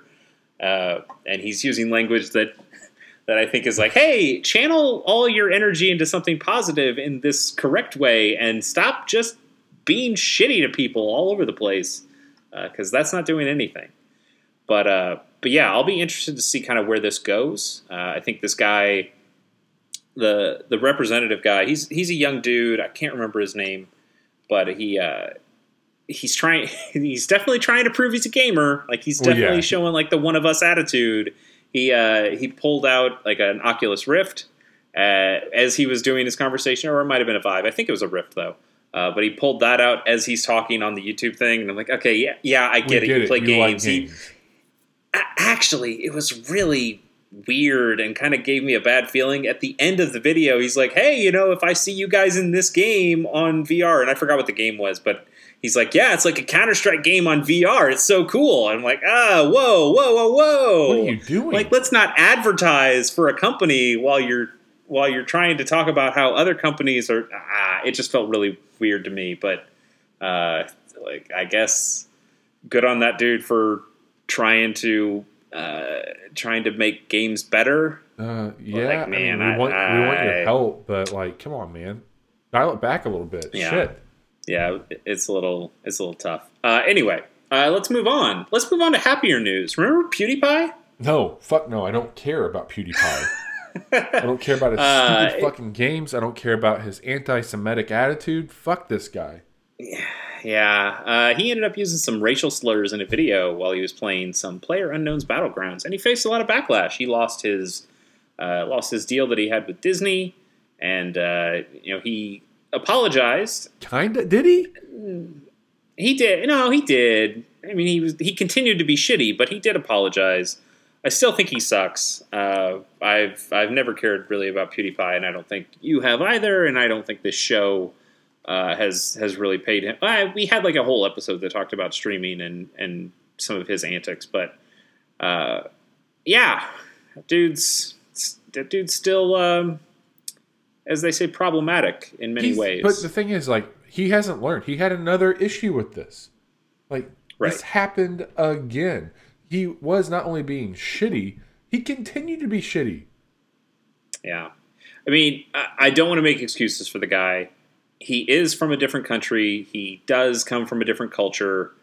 Like some of he's he's what is he Swedish? Yes. Uh, and and there's definitely a different approach to race in in those uh, Scandinavian countries uh, from from what I have seen and read. Even still, what he said was shitty. Uh, no matter who you are, no matter no matter what your upbringing is, like you those are not things you should be saying, especially not when you know that you have kids watching you, especially not when you know that you have uh, a corporation like Disney giving you money for things like you need you need to be a better person than that, and he kind of showed that he is not a better Right. person than that. And I, he, I- part of me wants to say he's getting punished, but also I haven't heard his name in a while, so I don't know if that's if that's people writing him off and just and and he's kind of getting what he deserves, or if the the media, the games media, has Just just, kind of it? stopped, yeah, or just like stopped caring, and now he's continuing on. I, I don't know, and honestly, I don't really care. I, I don't really care about PewDiePie enough to to look into any of that stuff. Right. Uh, let's move on to some actual happy news, not not fake happy news like PewDiePie. Uh, E3, that's a place. Yes, that's a, that's a place that's we like a lot. A gaming convention, the Electronic Entertainment Expo. Um, it opened to the public for the first time. So, so Bobby, you went right. I was like, there. You had a great time there. You saw me. yeah, you were there. I was there. No, neither of us were there. We weren't there. We didn't go. I uh But I've wanted to go forever. I'll say that much. If that if that matters. Sure, but like when you say you want to go to E3, what do you what do you want to do when you're at E- E3? Like, what do you think of when you're like, oh man, I wish I was at E3? What do you I, what do you imagine yourself doing? To play some of these games early. Okay, Uh, well then then maybe you would get something out of this experience. like I want to be able to get a chance to play some of these games as they're being announced. Uh, the reveal, quite honestly, I, I think is probably better suited when I'm at home to have that experience at home. But I think being able to play some of these games, maybe meet some of the developers and the actors in these games would be cool. Uh, I, it was something that I would want to experience with some friends. I I think you have the right attitude for what somebody who wants to go to E3 would want. Uh, it, it didn't sound like it was a rousing success uh, because that's that is a trade show that now they have kind of bolted on. Like, oh, by the way, the public can come too, and they didn't really do enough to serve the public that's going there. But if you wanted to play some games that haven't come out yet, and you wanted to hang out with some friends and maybe see a developer, that was a way to do it. I would tell you that PAX is probably a better way to do that, having I- been to a number of. PAXs. I feel that way also. So, I, hey man, let's go to PAX sometime. I would love to Done. bring you out to PAX. Uh, we'll we'll try making that happen sometime in the next year, maybe. Yeah. Uh, but what I would want if I went to E3, I'd want to go to press conferences because I think that's that's where all the big E3 news comes out of, and you you can't do that. Like that's you're not you're not getting into those theaters watching the Sony press conference or anything like that. So Right. that that's kind of a no for me. Like I'd want I'd want to be I want to go to like these insider industry party stuff, and you're not getting invited to any of that shit either. So the things that I would want out of E3, I just don't feel like I'm getting. So the idea of going to E3 and being around while the cool stuff that I want to be a part of is happening without me, uh, I don't know. But It's- hey, this was their first year. Uh, it, it sounded like it was a, success- a success, at least from a uh, as like a ticket sale standpoint. I think they did pretty well getting people in the doors. But uh, I kind of hope they they do some more stuff and they build that up into a better show next year. I, I totally think they're on their way to it, especially like there should probably be a bigger need uh, to have developers at these talking a little bit more about the state of the state with certain things, especially after the backlash of this year. And I Yeah, I think think there were some panels. I, I think they did do some panels. I think Tim Schafer, uh, specifically from Double Fine, did a panel. Uh, he might have actually done a panel with Jack Black from uh, for like they, they. I'm sure they were talking about some brutal legend Right. stuff, but uh, I, I bet that was like a fun thing for the audience. But yeah, like is there ever going to be another one of those games? brutal legend. I don't know. Maybe like there's. If you asked me if there was going to be a Psychonauts 2, I would have said no, and now there is. Well, it's in development at least. So uh, who who knows? Yeah, like I backed that on Fig, even though I don't. I don't like Fig. Like if you're going to do it, you should have done it on Kickstarter. But I get it because like Double Fine has some skin in the game with Fig. Uh, anyway, e- again, if you want if you want to go to panels with industry people and hear people talk, PAX is pretty good for that. Like there's some pretty good panels. I went to like a Firaxis panel when they were talking about XCOM and Civ, and they talked a lot about their decisions that they made within that. Um, like I Right. met Ken Levine outside of that panel, uh, who you might know from? Bioshock um, or System Shock and, and those games. Uh, like they're they're cool things to do. Uh, you you get to meet a lot of people at PAX. PAX is a neat event, uh, and and also they've been doing it long enough where they know what they're doing. Where E3 again, it's it's the first year, so they're they'll get better at it, but they need to figure out what people should do when they actually get there. Hey, there's a a little thing that you might might have or know that came out. Okay. Also, um, two things really from this company, but the first one you have. Well, no, sorry, you don't That's have. correct. You don't have. I, an S I didn't know Classic, where right? you were going with that. No, I do not own an NES Classic. I, I do own an SNES Classic because my good friend Bobby Pease was able to help me secure one. I still don't know how that happened. I'm really excited about Yeah, it though. worked out. Um, so they, th- th- shockingly enough, they they stopped this console production and then they announced that they're bringing the it back. NES Classic. and the NES Yeah. Classic. Are you going to try and get one? I, here's the thing: like eh, NES games are super easy to emulate, uh, and I've I have a thousand different Yeah. ways to play NES games. I don't need another one. Like I have, I have um, a retro. Fuck, what is it? I have the Retron Eight, the Retron. I have the Retron Five, whatever Retron Eight, whatever the fuck it's called. Uh, I have the Retron thing, so I can play my NES games now uh, on a console that can play them. I have uh, there's all sorts of virtual console things out there, except not one on the Switch. There needs to be one on the Switch. We've talked about that many Right. times. Uh, but like, eh, I I don't think I need a console like that. I I really only wanted the SNES Classic because of Star Fox Two. Like that's a game that you can't play anywhere else, uh, and and I wanted to play that full game. Um, but I mean, I think the SNES Classic is really cool. I, I like that it's there. I like that it's a it's a thing that I can take with me if I wanted to play some games with a friend. Like here are some classic games I can play with you. We're going to play Mario Kart together. But um, Right. like those, I want all those games on Switch. I think that is that is the ultimate goal here.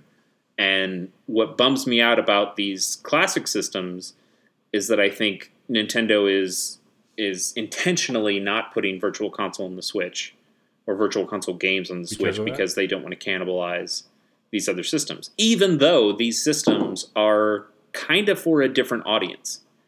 Like this, this is very much for the the center kiosk of the mall of somebody trying to get a Christmas gift for somebody. Of like, oh hey, yeah, you you liked old Nintendo games in the past. Here you go. And Right. it just I it these consoles shouldn't necessarily be for us. Like we're buying them because we think they look cool and they give us that nostalgia uh, trip and and there's something cool about that. But like we we own Switches, we own uh, Nintendo's newest console We that have ha- the ultimate version. Absolutely. Like and Nintendo has a download service that we should be able to use and I think we want to use for for those kinds of games. I I can't wait. I have I, I think this should be a future show, uh, a future topic idea for one of our shows. But I have what is called the Switch list, which is my wish list for the Switch, uh, and like the, these are the games I want to play on that system, and I need Nintendo to bring them over in some capacity because other Right. uh, other developers are doing a better job of that. It just got announced recently that the Mega Man uh, Legacy collections one and two are going to come to Switch. Capcom is bringing Nintendo games to the Switch. Like, hey, isn't that great? And I think uh, I think there was also an announcement that Mega Man X uh, X one through eight are also going to show up on the Switch next year. They're going to be Uh, there. it's like these, like, hmm, okay. Like uh, we knew it was possible already, but now here is the absolute Right. proof of here's NES games, here are SNES games. Like they're these goddamn games are coming to the Switch. Nintendo just do the same thing. Like release uh, release Super Mario All Stars Switch Edition and wipe your hands clean. Like just make it happen. Why is this still a thing that we have to like? We're here. We are, end of the year, still talking about this Yep. shit. Like, what the fuck? Like, why isn't I- this there? it's because these because these tiny micro consoles are doing well enough for them that they think this is the better way of doing it. Like they're they're making more money off it because they're selling a ton of they're selling a good portion of games and people are buying all of them because they have to buy them all at once instead of buying them piecemeal because maybe only four people will buy Super Castlevania 4. That's not true. I'm sure a lot more people would play, buy that game. But the idea is you're going to get some games that are more limited in their appeal and then you're going to get other games that are not limited. But but I mean that's what this uh, Nintendo subscription service thing was about. And like it's it's happening, right? like we haven't like, I haven't heard them say anything about that subscription service, but that's that was supposed to be it, right? I I mean, fingers crossed. I guess we'll man. see next year. Like here we are, like waiting, waiting, waiting for this, and nothing's happened so Yeah. far. But like, let's just put this out there: March third, Nintendo Switch came out. Nintendo came back this year in a big way. They had two of their biggest stars come out. They brought Zelda, they brought Mario, they brought in games that you've loved for a few years that few of us that haven't had a chance Yep. to play yet. Puyo Puyo Tetris that came over here as well. Like it's been, in my opinion, probably one of the best years for Nintendo. They've got their foot in the door with mobile. They've got this new amazing breakout console. They've produced probably the best iterations of their most beloved characters. I, I think they have. Yeah, they they came out with what will probably be known as the best one-two punch in gaming history here. Like Mario and Zelda, yeah, no matter where you put them, like I, I, I don't think either one of them are my game of the year, but that's a personal thing. But I think they are both absolutely incredible games that I, I totally respect anyone who says that one of the Odyssey's my game of the year or Breath of the Wild's my game of the year. It's like I get it. I know why you said that, and I it makes Right. sense to me. So right. yeah, totally. it's it's been really fun to watch. I'll say that much. Like we were all, I think we were all pretty much in when we saw the Switch. Like that's Yep. what we've been wanting, but we didn't know could the promise go further. Was there going to be support for it? And the hardware was only one piece of it. Like was Nintendo going to have these games that made us love the hardware? And they've definitely done that. And not to mention, there's been some games that I know that you played a decade ago that I got to play for the first time this year, and I'm just fucking loving having that experience on that. I mean, it's for you being a gamer on the go. This has probably been a dream console. Yeah, totally. Like I like having that other podcast that I do, you you worry that like, a lot of people keep saying handheld games are dead, handheld games are dead, like it's it's all mobile, it's all iOS stuff, and then you go to the iOS store and it's just flooded with garbage. Like I the App Store is Yeah. almost worse than Steam in some ways. In fact, I think they vie for like what is what has the most garbage on it, uh, and probably pass it back and forth. But uh, I, I just it's kind of a wasteland of just trash on iOS. And then there's you know certain games that that show up and say, "Hey, I'm actually one of the good ones." But you you get discouraged. Like Sony Sony is doesn't like the Vita. The Vita uh, didn't do well enough for them to to keep supporting it. The 3DS is great, but it's it's getting a little long in the tooth at this point. And and then the Switch comes out, and this thing works on my TV. It works as a handheld. It's it's all it's everything I could want, and now everything's a handheld game in a way, and that's super exciting Yeah. to me. Uh, and and also I really mean- good for the health of my of the show that I do about handheld games. Well, they also just had what uh, I think it was Time. Yeah, Time Magazine came out and said it's the number one piece of technology in 2017. that doesn't surprise me at all. Like that's it's it's captured the hearts of And everyone. it dominated, absolutely dominated Black Yeah. Friday. I, I really look forward to what Nintendo has in store for 2018. Like if if we got we got the big Mario, we got the big Zelda. Now it's time to fill in the gaps with with all the other stuff. And I Yeah. like the other stuff. I mean, I like those two as well. But like, obviously, you know that I'm all in for Fire Emblem uh, on the Switch. Yeah, and you're gonna you're you're months away from that. Yeah. Well, have they announced a release date for that? I don't know if they have. My they they haven't. My my money is saying that that's gonna fill in like a October November time slot. That's that feels so far away, uh, but maybe we'll, we'll Yeah. see.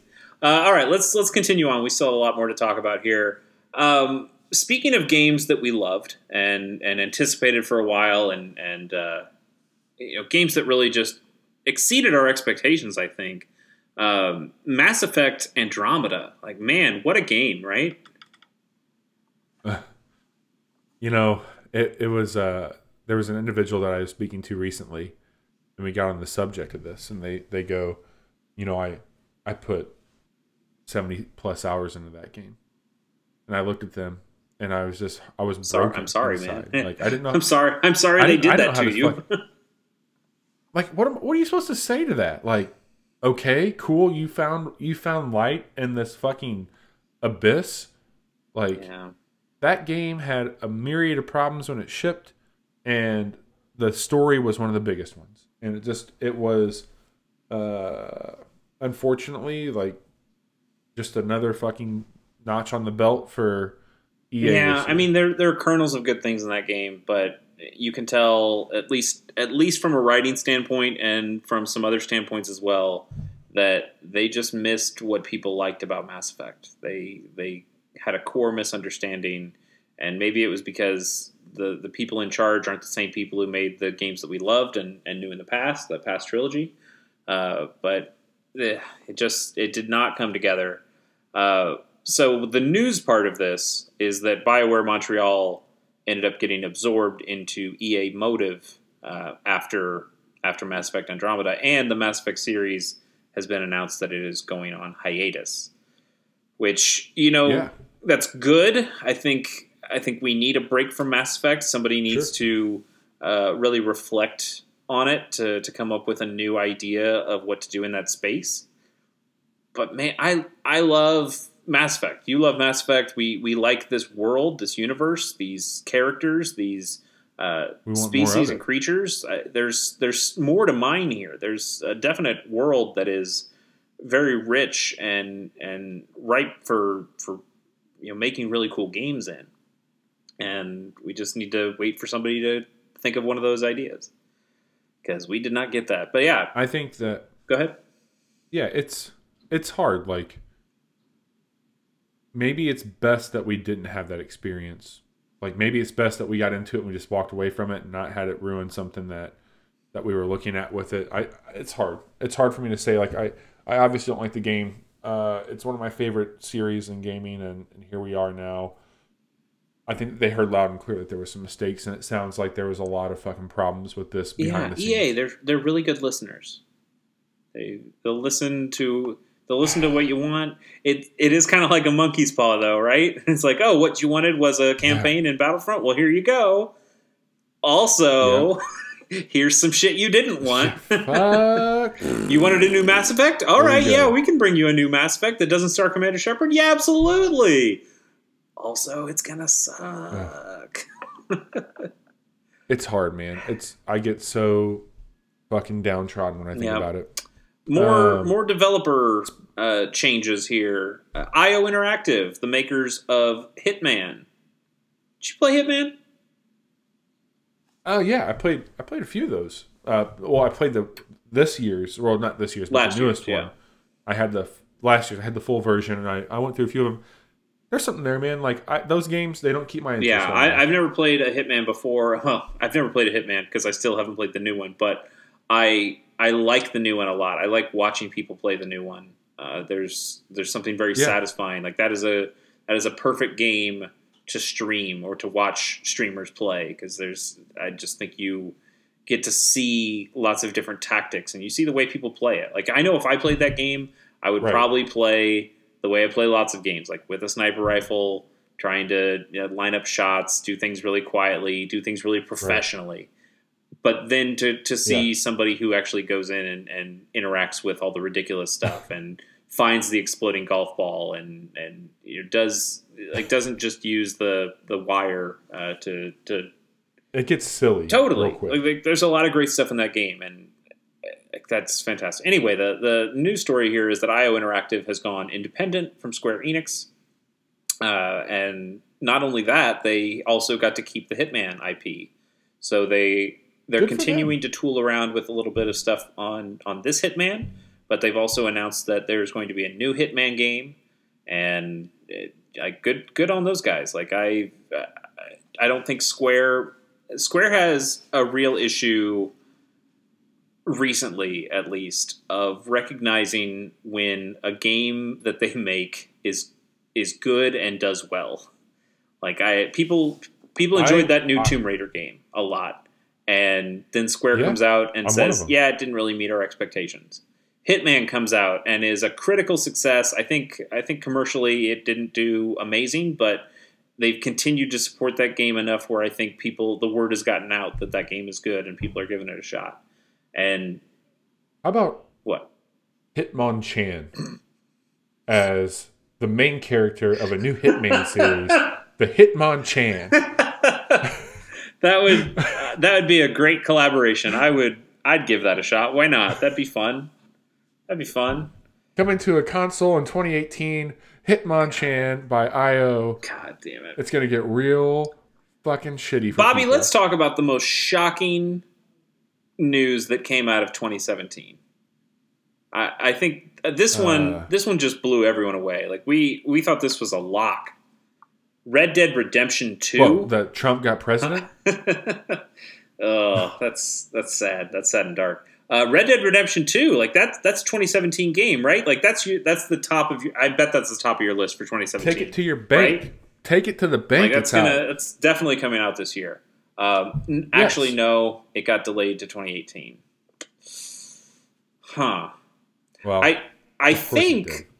I think that there's an episode of the Casual Hour from a number of months ago where where you and our our other occasional co-host Johnny mentioned that like you guys thought this was still happening. Like you wouldn't let the dream die. that was Johnny. That All was right, if you want to if you want to shift all the blame to Johnny, that's fine. Uh, I'm putting him under the bus. somebody thought that that Red Dead Redemption 2 was absolutely coming out in 2018 and I remember laughing right in their fucking face cuz there was no goddamn As way that was should. happening. As you could. Uh, I I do think it'll come Uh, out in 2018. I don't know when. I would expect probably closer to the fall, but I could I could see it coming more in the the spring, maybe even summer, but Yeah, who knows? Uh, it's I'm really excited I- for it. Uh, can't wait to see. What I do don't know anymore. I I love the first Red Dead Redemption and seeing how Rockstar has changed from as a company with Grand Theft Auto 5 and especially the the online stuff of, of GTA 5 online or I think I guess it's just GTA online.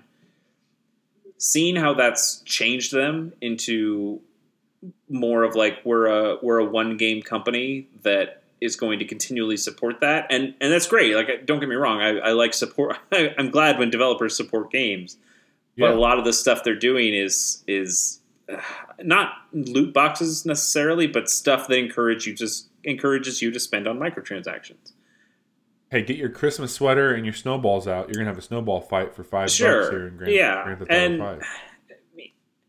there's there's definite value to that. There's value as as games as a service. We talked about this on a previous show when we were talking about Right. how you know if Destiny 2 or if Dota 2 is the only game you're going to play or if Madden for that instance.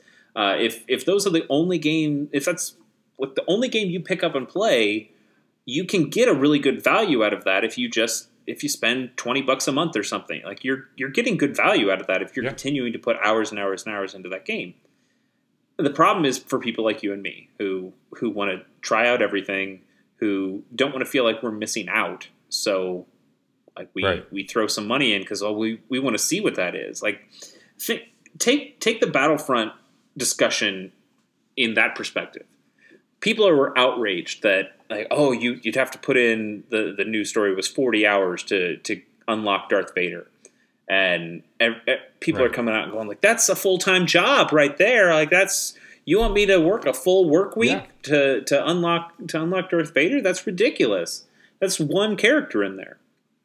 And I can see the counter argument being, yeah, but the people who continue to play that game for hours and hours and hours, they need that thing to look forward to. They need they need a reason to keep going on a game like that. And They need their hard light. yeah, ugh, fuck. God damn it! Way to way to hit me right in the in the gut with that. yeah, we we both we both certainly opened up, uh, spent a lot of time. Well, okay, you're not spending microtransactions to get uh, exotic engrams in Destiny yet, um, but uh, but yeah, like that, that's that's totally it. Like we we were on quest to get these exotics that we really wanted out of Destiny 2 and that kept us coming back and playing each day and checking back on Fridays to see if Xur was it had it in his inventory. Uh, actually, last week was the first week that I didn't go back to Xur, and of course, he fucking had an exotic that I that I needed uh, to complete my collection. Hey, I got news for you. Here in about 30 minutes, hopefully, or less, we're going to be playing. yeah, I downloaded that. I guess I'm going to play the Curse of Osiris. I'm I'm really not excited for it, but I'm going to give it a shot. Uh, all right. I got dinner coming, and I'm to play. So my worry is that Red Dead Redemption 2 is going to absolutely go down the the GTA Online track, and and it, it will, and it should. Like that's it's it's valid. That's, it's a valid. That's the way worry. that Rockstar is going to make money from it, and I will say what has kind of turned a corner for me a little bit. Uh, Noclip, you, you're you know Noclip, right? Danny O'Dwyer's YouTube yeah. series, do, uh, video game documentaries. Uh, they just recently came out with one. In fact, it was yesterday. It's called the Hillbillies of GTA Online, and it uh it it follows this one of the biggest groups that play uh, GTA Online together, and the the way they talk about this game, the way they've come together as a community, is incredible. And part of me was really envious of that. It's like, wow, I wish I had a game that I had a dedicated crew of people, and it's not just you and me and your cousin, but like tons of people playing it. And like we had this big family of a group, and we just kept coming back to it and keep coming back to it. Wouldn't that be really cool? Like w- that would be awesome, right? And then the other part of me was like, I don't want to play Grand Theft Auto Online forever. I right. uh, like there are so many other games I want to play, but these people do. These all these people want to do is play Grand Theft Auto, and that's cool. That's that's great for them. It's working out right. for them really, really well, and they've gotten a lot out of it, and they're continuing to get a lot out of it. So if they can get the same experience out of Red Dead Redemption Two, bully for them. Uh, I just hope that game has a yeah, really, absolutely, really awesome campaign that I can enjoy. Like I, I don't want it to fall to the microtransaction free to play traps that other games have recently fallen into. Hey, Bobby, um, do you remember that there was uh, an Xbox console that came out this year? Pro- Project Scorpio. oh yes. uh, Project Scorpio at E3, it got its real name. It was the Xbox One X. Uh, Bobby uh, over there owns one of those things. Uh, do Do you have like the Project Scorpio edition? I was two minutes away from getting it, which I don't really care mm. about, but I was really close to getting one tisk, of those. Tisk. Uh, yeah. Your cousin Jason though has the Project Scorpio one. Like he was no, no, no none of us. Johnny, me, and no. Wow, you guys just, just might must yeah. not be uh, big fans some scrubs, some Xbox half step yeah, scrubs. So that came out. We've talked so much about the Xbox One X. Let's just move on. Um, yeah. PlayerUnknown's Battlegrounds. But, but have you heard about that game? Unfortunately, I've heard about this game more than I care to admit. Uh, I mean, for here's the deal. Like, go ahead. This game is fucking like it's one of those things where I've heard so much about it that I don't know if it could ever live up to what people's expectations are at this point in time. Yeah, I still haven't played it, but uh, to me, this is exactly the same argument I made for for Hitman. Uh, it's it is a game that I enjoy watching other people play, and it's a game I don't feel the need to play myself. And I'm. I'm glad it's gotten the success it's gotten. It it seems like uh, it seems like something a game that people really care about playing, and also the people who really care about making it and making it the best game that it can it can be. So you know, good right. good for them. Like it's the biggest game on the planet right now, and it's it's doing really well. Absolutely. And then I guess we should end on this sad note. More, sa- Maybe more sad best, Star Wars Maybe news. it's a good thing. Visceral Studios that made Dead Space had this amazing looking third person uh, Star Wars game, but EA went in and shit canned everything. And after Battlefront 2, fucking good riddance. That's all I'm. Oh, yeah. I mean, you're you're probably right, but I. It's really sad that like this game and then Star Wars thirteen thirteen both got canceled. It's like, man, I just give me some single player Star Wars stories. Like I I want to play those things. And I mean, I know uh, Right. Republic Commando was a pretty cool game when when that game came out. Uh, Yeah. Never got a sequel. Um, what was the uh, the the Star Killer guy? Star uh, Uh, the yeah, Force, Force, Unleashed. That got two games. Did just two games. They didn't Yeah, make a third two. one. Um, but like that, those were fine.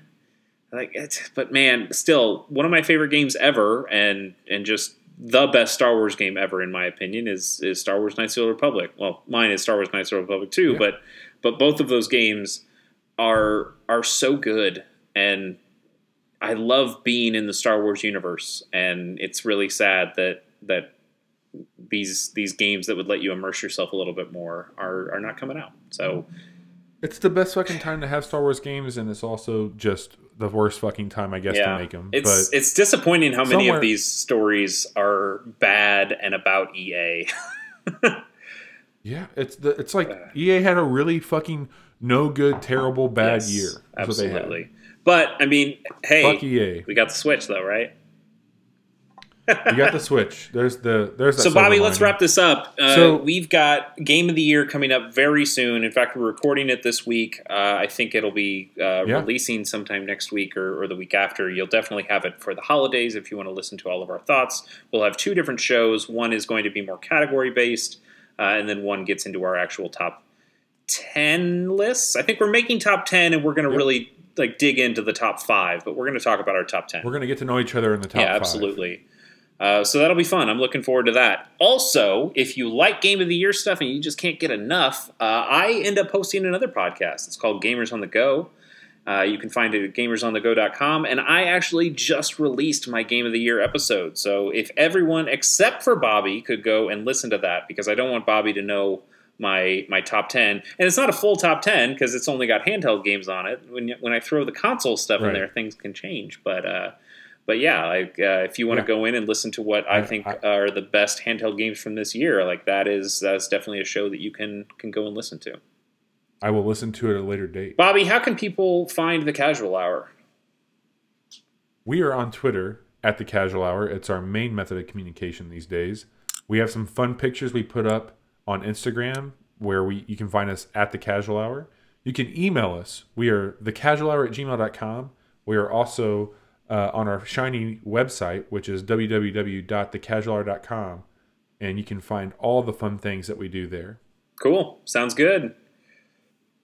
Um, I'm so pumped, man, for Game of the Year. Like, I, I just can't wait to get in there and talk to you about it. We're gonna get to hang out and have Yeah, like we always do these shows on Uh, Skype, and you know, there's something fun about that. But uh, I am looking forward to having you in my apartment. We're going to get some food in downtown St. Louis and hang out. Uh, maybe play a quick game or two, and then yeah, we're going to be talking all about a lot of games, and I think it's going to be very exciting. Heck yeah. Well, Chase, it's been awesome, man. Thank you so much for your memory lane of 2017. And I will see Sounds you in a few days.